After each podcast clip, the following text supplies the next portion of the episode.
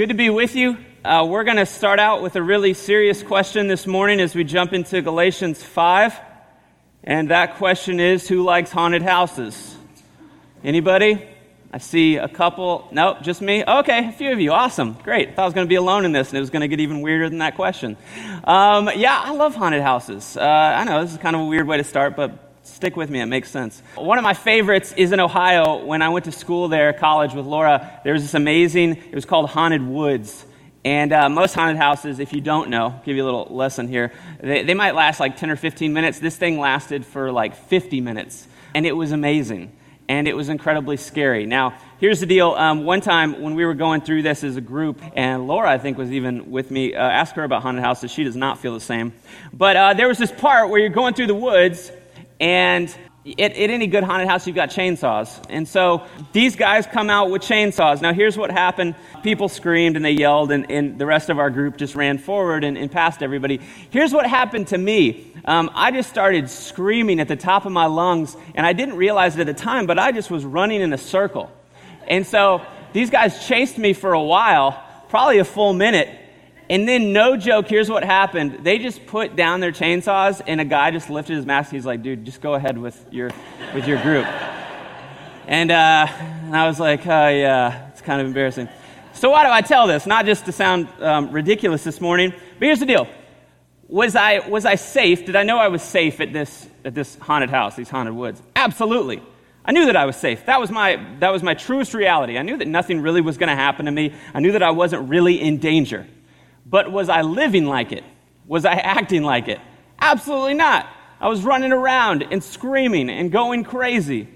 See, there's a big difference between actually knowing your reality that you're in and living in your reality.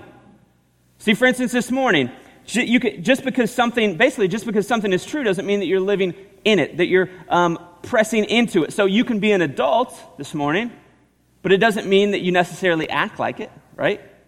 You can have friends and family who love you and accept you just the way you are, but that doesn't mean that you always believe it.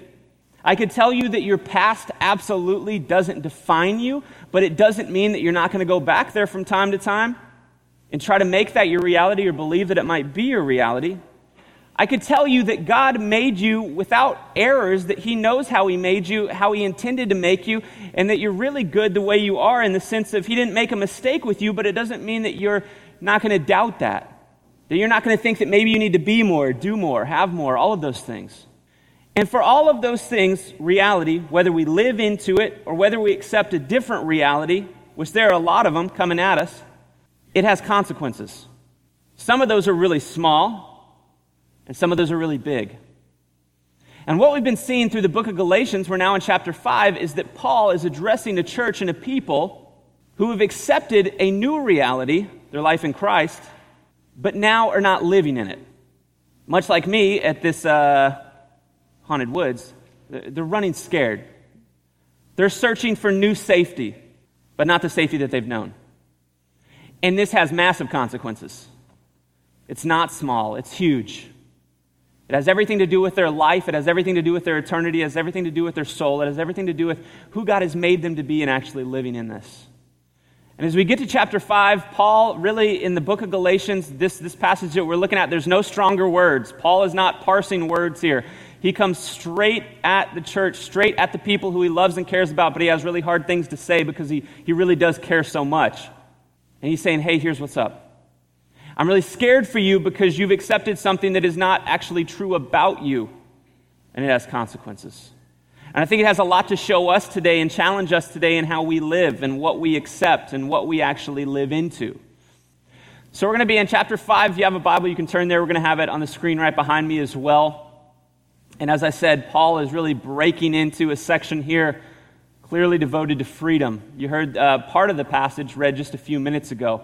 And so we're going to jump right in and we're going to see what Paul has to say here to the church and what God has to say to us. Starts off verse 1. What a powerful verse. For freedom, Christ has set us free. Stand firm, therefore, and do not submit again to yoke of slavery. So, hear this.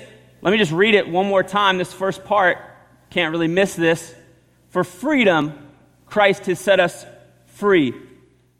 The indicative is followed by the imperative. And this is actually a really big deal. Because if you don't understand this and you don't get this right, you can end up even where the Galatians have ended up, trying to work for God's approval. What does this mean? Well, it says, stand firm then. So, what we must do, which is the imperative, is always based upon what God has already done, which is the indicative. Another way to say it is this what God has done gives us the opportunity and the power to do what we must, what we must do. Think about a prisoner. Think about someone that's been in prison. And they have no idea. They're in this cell. And they have no idea that there's been things that are going on outside, outside of this cell to free them. And they really don't have anything to do with it. They haven't been doing work to free themselves. They're sitting in this cell, and all of a sudden there's work going on outside. And the guard comes and he says, You're, you're free to go. You're free to go. You've been pardoned. You're, you're, you, your term has been vacated. And so he takes the prisoner and he walks him outside of the prison walls and he says, Yeah, you're free to go. Now, here's the deal that prisoner's free, and that's his reality, but now he needs to live into that. It would be ridiculous if he was standing outside the prison walls and he just stayed there. And he didn't move and he didn't go anywhere. He didn't know what to do, and, and so he just remained. No, he's free. What Paul's getting at here is hey, don't forget, Christ has set you free, so live free. This is your greatest reality, and you're not living like it. Maybe you've forgotten what he's done for you, but this is, this is what he's done. He set you free, so stand therefore. And he says, and don't submit again to a yoke of slavery. So in Paul's day, an oxen, they would be hooked up to literally a yoke, this thing that would go around their neck, and they would pull incredibly heavy loads up hills, and they would be prodded all the way with sharp sticks so that they would keep going, so that they could make it up the hill. And what Paul's saying is that essentially, what you guys are doing is you are taking what Christ has done. What Christ has done is he came and he saw us when we had the yoke around our neck, and he realized that there was absolutely no way that we could carry the load of our sin up the hill, that we could make it, that we could measure up, that we could make our relationship with Christ right, with God right again. And so Christ came along, and what he did is he took the yoke off of our neck and he put it on his own neck because he's the only one sufficient to actually take that load on himself, to carry that burden. And what Paul's saying is, hey, you're, you're diminishing what Christ has already done, and you're taking back on a weight that you can't handle. Why are you doing that? If Christ has already taken this yoke that's weighed on you and, and he's taken that on himself, why would you want that back? This is our truest reality. That's what Paul's saying, that you're free. But he makes this incredibly strong point throughout this whole book that this only comes through Christ. It only comes through Christ.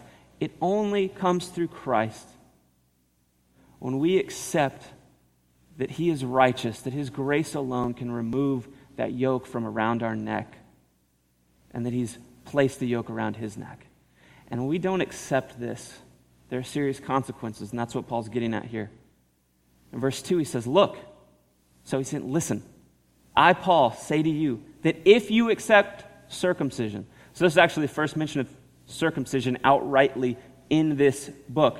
Here was the issue it's legalism. It's what we've been talking about the idea that they were being convinced by false teachers that Christ alone wasn't enough, faith alone wasn't enough. You needed to supplement. And the way that you're going to supplement is by Gentiles, you're going to become Jewish. And how do you do that? You're going to be circumcised. And Paul's saying, uh uh-uh. I say to you that if you accept this, if you accept circumcision, Christ will be of no advantage to you. I testify again to every man, not just a few, not just the really bad ones, every man who accepts circumcision, he is obligated to keep the whole law. You are severed from Christ. You who would be justified by the law, you have fallen away from grace. You can't get much stronger than this. What Paul's saying is hey, let me, let me show you what the reality is when you put yourself under the yoke of your own sin. Here it is. Here are the consequences. There's four of them that he lists out here. That first one if you don't trust Christ, Christ is of no value to you. The second one, you will have to keep every rule without exception, which is absolutely impossible. He's saying, hey, you're going to have to be obligated to the entire law, not just part of it. You're going to have to do everything perfectly. That's, how, that's, that's what you're to have to abide by. And he says this third, you forfeit your relationship with Christ and you're to end up going it alone. And then the fourth, you'll be rejecting the greatest gift God offers and accepting God's wrath. This reality that sin separates us from God, that you need Christ today. There's no just, well, I hope I'm good enough. You won't be. There's no, well, I think I've done enough good and it probably outweighs the bad. It doesn't matter. If there's one speck of bad on there, guess what? You're not righteous. And the consequences is what Paul's pointing out is that you don't have grace, which is a pretty big consequence because that means you will be eternally separated from God and you'll be under God's wrath for eternity. And this is no small thing. This is something we don't like to talk about. This is something we like to shy away from. This is something as a culture, we've taken this book and we've mangled it and we've taken out those passages because we would rather not think about those things and we'd rather not offend anybody. But in doing so, we are condemning people. The whole idea that, uh, the whole idea that, well, you know, in the end, you know, God, God, just, God just forgives everyone. Well, then, man, that just doesn't make a lot of sense based on what this book says. Then why does it talk about hell? Why does it talk about eternal separation? Why does it talk about Christ needing to come and atone? Why does it talk about penal substitution? Why does it talk about all these things? Because these things are true, and this is what God says. And so always be careful of what man says that doesn't match up with what God says. Christ's wrath is real but he's made a way. He says this. I don't know if you noticed this last verse. It kind of freaks us out. We don't really like it, especially not in our um, reformed beliefs. But he says this you're severed from Christ, you who would be justified from the law, you have fallen away from grace. Literally, he's saying you've fallen out of grace. Now, we don't like this because we're like, whoa, whoa, whoa, eternal security. Me, where's my eternal security stamp? Let me pull this out. You're like, what about that? Because this uh, sounds like Paul's saying that maybe you can lose something here. Maybe you can lose your salvation. Now, instead of jumping immediately to eternal security, which is great theological belief, doctrine, instead of jumping there, I want, I want us to sit with this for just a minute, though, because we should sit with this for the, with a minute. We need to think about the consequence of not trusting in Christ. That's what Paul wants the Galatians to think about. That's why he's saying something so strong as this. You need to understand the implications if you do not put your trust in Christ. It's no small thing. This means that your trust is going to have to be in yourself or in someone else, and you're trusting them to essentially measure up, or you're trusting yourself to measure up. Now, what's Paul saying here? This, this idea, obviously, um, of falling out of grace is a big thing. Now, it's not the same as falling into sin which we need to understand. Because what happens if you fall into sin? Well, if you fall into sin, you actually fall into grace. That's why we have grace. So when we sin, when we, when we do wrong, that Christ is there as our righteousness. No, this is the idea of apostasy. This is the idea of abandoning the truth of the gospel. This is the idea of saying, Christ, you're no longer sufficient, and I'm going to place my trust in something else. And Paul's saying, if you do that, if you do that, really that points to the proof that you were never really placing your trust in Christ in the first place. Because if you do, as Paul gets to even in the next verse, he has faith that God will keep you. And it's important to look at here that Paul uses the word if. So he's painting a picture of reality and he's saying, if anyone who does this, if you go this route, here's the consequences. And this is offensive. And it would have definitely shaken the Galatians up. If anyone goes under the law, they will lack grace. Trusting in Christ, trusting in Christ is the only way to find grace. And so Paul lays out these negative consequences, but here's what he says next, which is really good and really positive. He says, for through the Spirit, by faith, we ourselves eagerly wait for the hope of righteousness. For in Christ Jesus, neither circumcision nor, circ- nor uncircumcision counts for anything, but only faith working through love. So the life of faith is life by the Spirit. And this is, this is so huge. That if you're a Christian today, that you have the Holy Spirit with you. This is really God with us, going with us, leading us. That by the Spirit, we are marked as sons and daughters of God. that by the Spirit we are led, that by the Spirit we're reminded of who we are.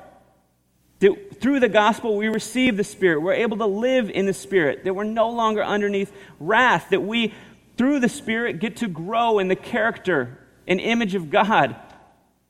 To be more like Christ. That ultimately, through the Spirit, through what Jesus has done, we're freed from the yoke of the law. It allows us to wait in joyful expectation. That's what it says here. We ourselves eagerly wait for the hope of righteousness, the expectation of Christ, that He's good enough, that He's coming again. And Paul makes it clear the Spirit is only given to those who trust in the finished work of Christ. That our efforts don't count for anything when it comes to our salvation. Not at all. Not at all.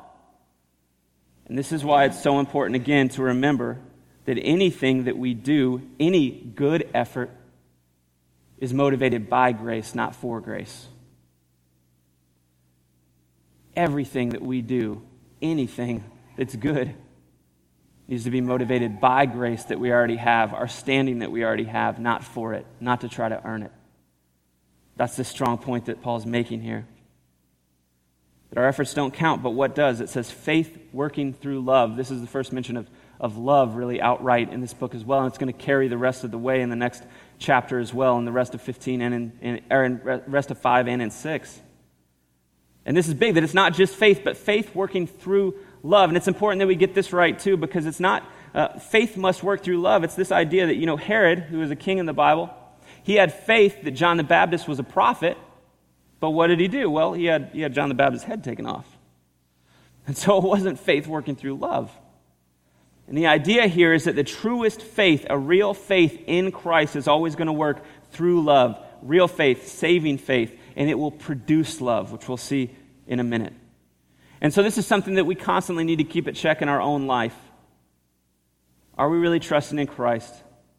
Or are we living in an alternate reality? We're placing our trust in something else.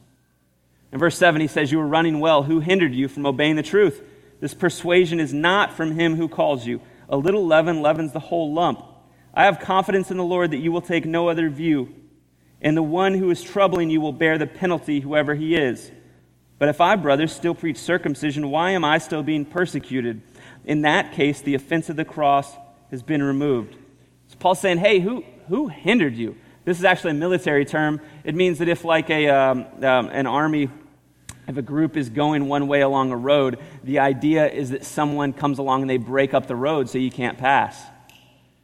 And he's saying, Who came along as you, you, were, you were heading in the right direction? You were doing so well in your faith. Who came along and broke up the road and has stopped you in your tracks, has put you on an alternate path? Who's done this? And he makes it really clear it wasn't Jesus. Jesus didn't come and tell you, Hey, I did give my life for you, but I also I need you to do a little too. Paul says, uh uh-uh. Somebody else came along, and somebody else is going to face the consequences of doing this. They're going to be under the penalty. Obviously, there was some leader, probably in this group of false teachers, that Paul's kind of pointing out here, he's focusing on. And he's saying, yeah, yeah, there's going to be punishment there because they're leading you astray. They're taking you away from the truth. He says, a little leaven um, leavens the whole lump. It's kind of like the idea of, you know, a bad apple spoils the whole barrel. Saying all it takes is a little bit. It doesn't take a lot. When it comes to legalism, which is a huge piece of this passage, right? Their legalism in their day was that they needed to be circumcised, that that would make them right by becoming Jewish, that this was their effort. This was their thing that they were going to add to what Christ had done. In our day, it's the same. It doesn't take much. It doesn't, doesn't take much at all for something to come in, to be sprinkled into our lives, and to really stop us in our tracks. To feed this lie that, okay, yeah, Christ is great. What he's done for me is great, but maybe I need to do something too. Maybe someone comes and they speak into your life and they convince you that you need to do a little bit more, that you need to be a little bit more, that you need to learn a little bit more. Maybe it's yourself. Maybe it's something that pops into your mind and it starts to convince you that maybe you're not good. Maybe, you're, maybe you haven't been made right. Maybe you don't believe quite enough. Maybe you need to believe more. what, is it? Paul makes it clear hey, a little, man, it spreads like wildfire. It's dangerous and it consumes. It consumes. Now, I love that Paul does say this. This is great for us. This is good news. He says, I have confidence in the Lord that you will take no other view. Now, Paul doesn't say this. He doesn't say, Hey, I have confidence in you that you're going to get your act right. I have confidence in you that you're going to realize, all right, this isn't true. We need to get, we need to get back on the right path. No, no, no. Paul says, I have confidence in the Lord that he's going to, he's going to keep you. I have confidence that God, being able to give himself for you, is also going to be the one that sustains you. He's also going to be the one through the Holy Spirit that reminds you of what's true and what's not true, what I think about you, what I don't think about you, that I've approved you, that you don't need to keep working. He says, I have confidence in the Lord. And that's really where our confidence is found. You see, Paul says even this hey, the uh, brothers, if. Uh, if I still preach circumcision, why am I still being persecuted? Paul's just saying, yo, I'm, I'm having a tough time with this because I'm not preaching circumcision. I'm not preaching works. I know that that would appease a lot of people. No, I'm preaching the gospel, which is pretty offensive. And that's why he talks about the offense of the cross here. He says, in that case, the offense of the cross has been removed. What is this offense of the cross that Paul is talking about? Really, the offense of the cross is this it makes us look in the mirror at who we really are it makes us look in the mirror and it makes us come to the realization that we need help. The cross makes us look at ourselves in an honest way and say, Yeah, I can't rescue myself. Yeah, I don't measure up. Yeah, I'm not perfect. Yeah, I need to be, I need to be rescued. And it's offensive. And what's it offensive to? It's offensive to our pride. It's offensive to our pride because we would like to think that we have more control than we have. We would like to think that we can kind of help ourselves out. But when it comes to our salvation, when it comes to our identity, when it comes to forgiveness, when it comes to the atonement, the cross comes right at us and says, No, that's, that's the only way. That's the only way that you're going to experience forgiveness. That's the only way that you're going to be made right with God. It offends all of us, but at the same time, it shows us this great reality of grace that's offered to us. Now, Paul says something next that is, um, it's interesting and it's pretty wild. Um, he says this. He's mad. He's angry, very angry. So let's read verse 12. I wish those who unsettle you would emasculate themselves. Um, it's an interesting verse in the Bible. I feel like I'm about to have a conversation with a teenager about the birds and the bees. Um, it's, it's strange. So, Paul is so angry, and you can't miss this here. He's so angry because those who he counted as children in the faith were being led astray. And there's nothing more dangerous than that. There's nothing more dangerous in your life than something that would convince you that Christ isn't enough. If you don't have a relationship with Christ, something has been convincing you that you don't need it. And that's the biggest danger right now in your life. Even as believers, we can be led astray by all sorts of things that come in and try to convince us that Christ isn't completely sufficient. Now, this whole issue of circumcision here, these false teachers were putting on a show. It was a spectacle. It was ridiculous in Jerusalem that had come down to Galatia and they were telling the Gentiles that they needed to be circumcised. And Paul's saying, hey, why stop with that? Let's go ahead and just do full castration. And so you're like, whoa. But here's even why he says that. If you don't understand this in context, it's really weird. And you're just like, oh man, Paul, Paul's getting, Paul's getting wild here. But what Paul's pointing to is what was already happening in Galatia. You see, there were pagan temples set up around Galatia, and this was one of their main practices. That in these pagan temples, they would practice castration. And, and these pagan temples, they didn't confess to believe in Christ at all. Now, with the false teachers, they're like, yeah, Jesus is good, but you need this too. And Paul's saying, hey, why don't they just go ahead and do that? Because really, these false teachers, they're pagans, just like all of those around you in these temples that are practicing this. So I wish they would just go ahead and just go all the way with it. In fact, if you think that circumcision makes you righteous, man, you can get even more righteous, right? By just going a step further. These are harsh words, but these are coming from a good place. It's from a caring place. Do you remember what Jesus said in his ministry to those who would lead children astray, which we are the children of God? Let me just remind you here, it's, it's, it's not a lot lighter than what Paul says. Here's what Jesus said in Matthew 18 But whosoever shall offend one of these little ones which believe in me, it would be better for him that a millstone were hung around his neck and that he were drowned in the depths of the sea.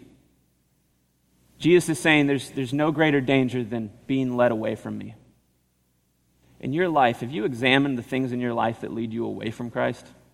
Because, because there are probably several. The things in your life that come knocking on your door every day and try to convince you that maybe, maybe, maybe God doesn't really love you as much as, as he says he does. You know, maybe, maybe you just don't have enough faith. Mm, maybe, you do, maybe you do need to work more because eh, I'm not sure Christ is really cool with, cool with you the way you are. There are all sorts of things, and there's no greater danger. So, Paul, he uses some strong language, but he's righteously angry. As one writer says, Morris, he says this this was a dreadful thing to wish. But then again, the teaching of these false teachers was a dreadful thing to inflict on young Christians. We need to guard our hearts. Paul says in 13, For you were called to freedom. So let me remind you again, Christians, you were called to freedom, not to be enslaved. Only do not use your freedom as an opportunity for the flesh, for through love serve one another. The whole law is fulfilled in one word You shall love your neighbor as yourself. But if you bite and devour one another, watch out that you are not consumed by one another. Paul is the only person that I can imagine saying, I wish they would emasculate themselves in one verse, and two verses later saying, Love your neighbor. But he gets to the heart of this. Freedom produces love. Freedom produces love. But the law produces something very different. Legalism produces something very different. But there was this false idea that Paul points out first. He says, hey, don't use your freedom as an opportunity just to, just to fulfill your own selfish desires. And we can get in that place where we do that, and we really need to examine our heart. Kind of this idea of, okay, I've got grace, so now I can do whatever I want. Like, grace is the platform that I get to dive off of into my own flesh. Paul's like, hey, that's not it. That's not why Christ died. He died to set you free from sin, not to set you free so you could just go crazy and sin as much as you want. And here's why you need to check your heart on this. If someone around you, close to you, another brother or sister in the faith, sees something in your life and they try to speak in because they really care about you and you're quick to pull out this legalism card, nope, freedom in Christ. Right? Freedom in Christ. And every time that they try to say something because they care about you and they see maybe you're heading in some dangerous ways, and they try to speak in and say, hey, I, I don't know that this is the wisest, you just pull out that card and you're like, no, freedom in Christ. Who are you to speak into my life? And you're unwilling to listen and you're unwilling to hear, and in fact, it goes further than that, you're unwilling to even invite others into your life for accountability, there's a good chance that maybe you are using and abusing grace as this kind of safety net to just do whatever you want. And that's not going to grow you to be more like Christ. In fact, that makes a mockery of the cross and the cost that Christ went to for you. And so if you find yourself there, Paul's saying, hey, you need to understand what grace is for. It sets you free from sin. If grace is applied correctly, it produces love for one another. That's clear here. But what prevents it? And it's this. We're going to look at this for a minute. Legalism. Legalism. A big word that we hear popped around the church a lot. Legalism. What is it? Legalism is anything that puts in question the sufficiency of Christ. This is how I, this is how I grew up personally. I grew up with a very legalistic heart and a very legalistic mindset. I accepted Christ at a really young age, at the age of seven, but from there on out, I bought into some false ideas that I needed to work to keep that up. I cannot even tell you how many times I prayed at night in my bed as a 12, 13, 14, 15 year old that Christ would save me. Would you please save me? Would you please give me enough faith so that you might save me? I, I did this today, Jesus, and I'm not sure that I'm really saved. I'm not sure about this. I need to do more and more and more. And it was a prison. When Paul says that the law is enslaving, when he talks about legalism as being enslaving, it absolutely is. It keeps you in a mental prison, it keeps your heart tied up, and I hated that. And it took my mind completely off of the love of Christ. I didn't see Christ as loving. I saw God as, as, as really a judge, and I was just trying to make sure that He didn't whack me. I didn't even like the Jesus that I had built up in my mind and my heart. And, and I highly doubt that those around me liked him because I was scared of him. That's what legalism does. You quickly stop seeing Christ as a Savior. And instead, you see him as more of as a really harsh, really aggressive judge. Here's what legalism can produce. This comes from what Paul says about devouring one another, consumed by one another. Legalism can produce people who are judgmental.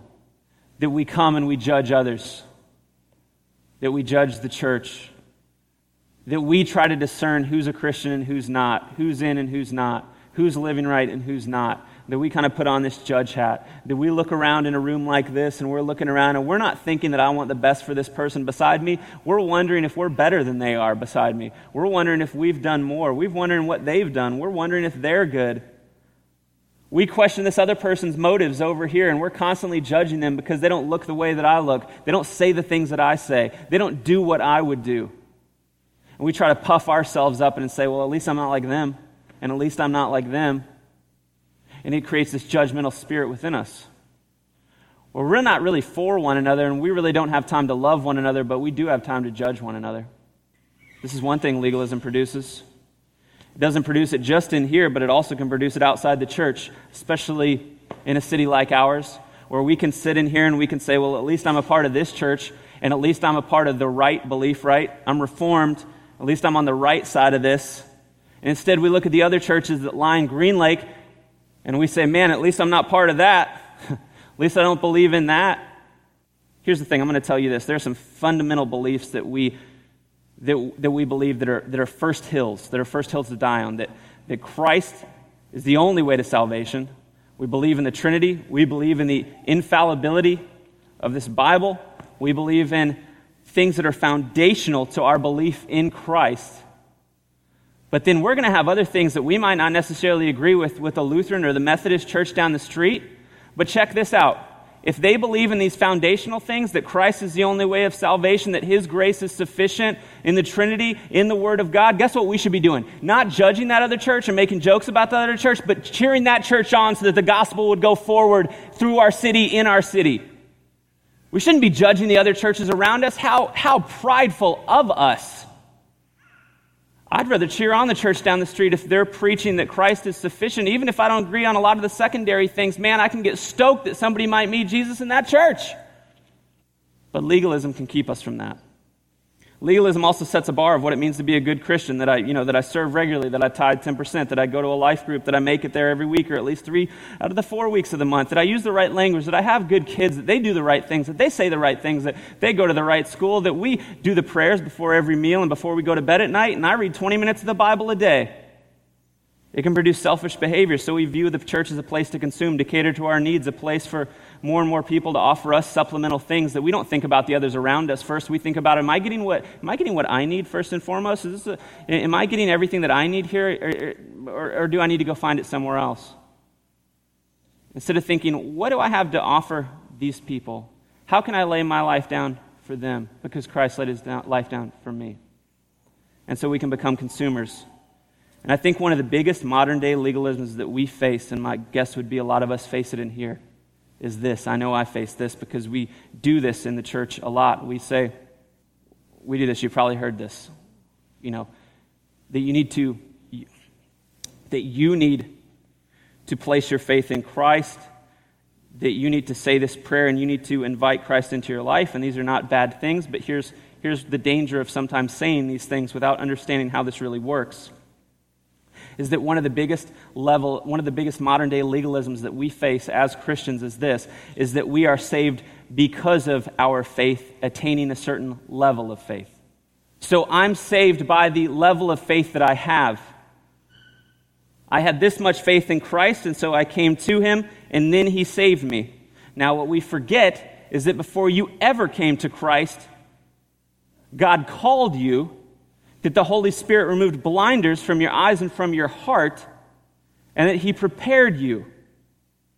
The first thing in this is not that you had enough faith and so Christ saved you. But we believe this a lot of times. And so what do we do? We keep trying to maintain this level of faith.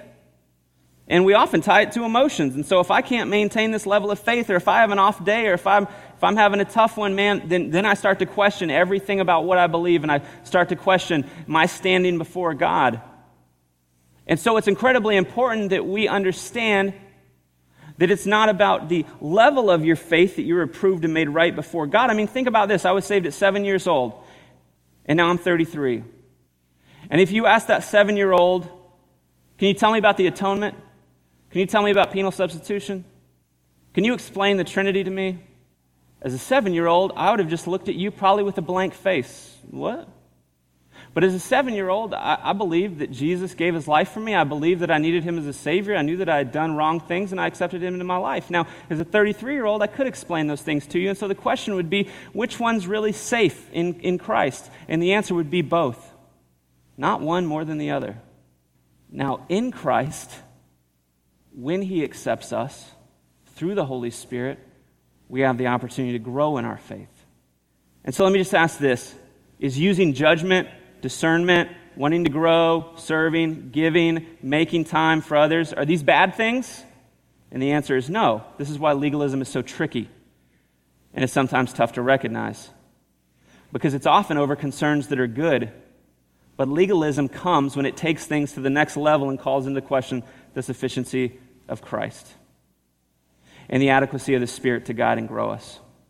Not only does it rob us of living in freedom, as Paul's been talking about here, it prevents us from living out of the freedom, which is always manifested in what does Paul say? Loving others, loving your neighbor. In fact, it'll lead us to harm one another and to harm ourselves. Jesus had more liberty than anyone else. He had more freedom than anyone who walked the earth. And how did he use it? To serve himself? To consume? No, he used it to love us. He didn't use it to get his way, and in fact, he used it the quite opposite. He saw that we were struggling up that hill with the weight of our sin. And in our struggle, He came and He took that yoke off of our neck and He placed it on Himself. And He carried that sin all the way up the hill and He carried it to the cross. He carried it to the cross and He laid it down. He laid it down by laying down His life. He shows the ultimate reality of freedom. And you would say, was He really free? He was absolutely free. Even in carrying the weight of our sin, Christ had freedom in knowing that he was doing the Father's will. He had freedom in knowing the hope that was set before him. And so he carried that weight on our behalf. He carried that yoke. And he gives us the opportunity to trust in him with that. And that's how we're free.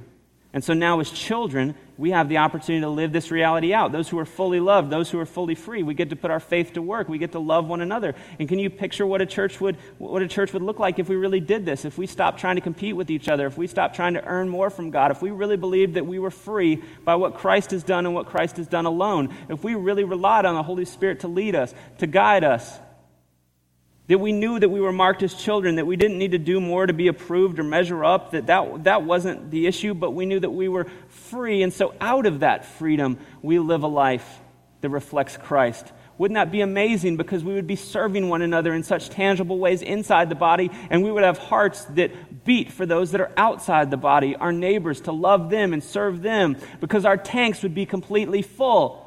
This is what freedom means. That you've been filled up to such a point that you don't have to go searching for more and more and more. Instead, you get to go around and you get to help fill others up. You get to go lay down your life to serve others.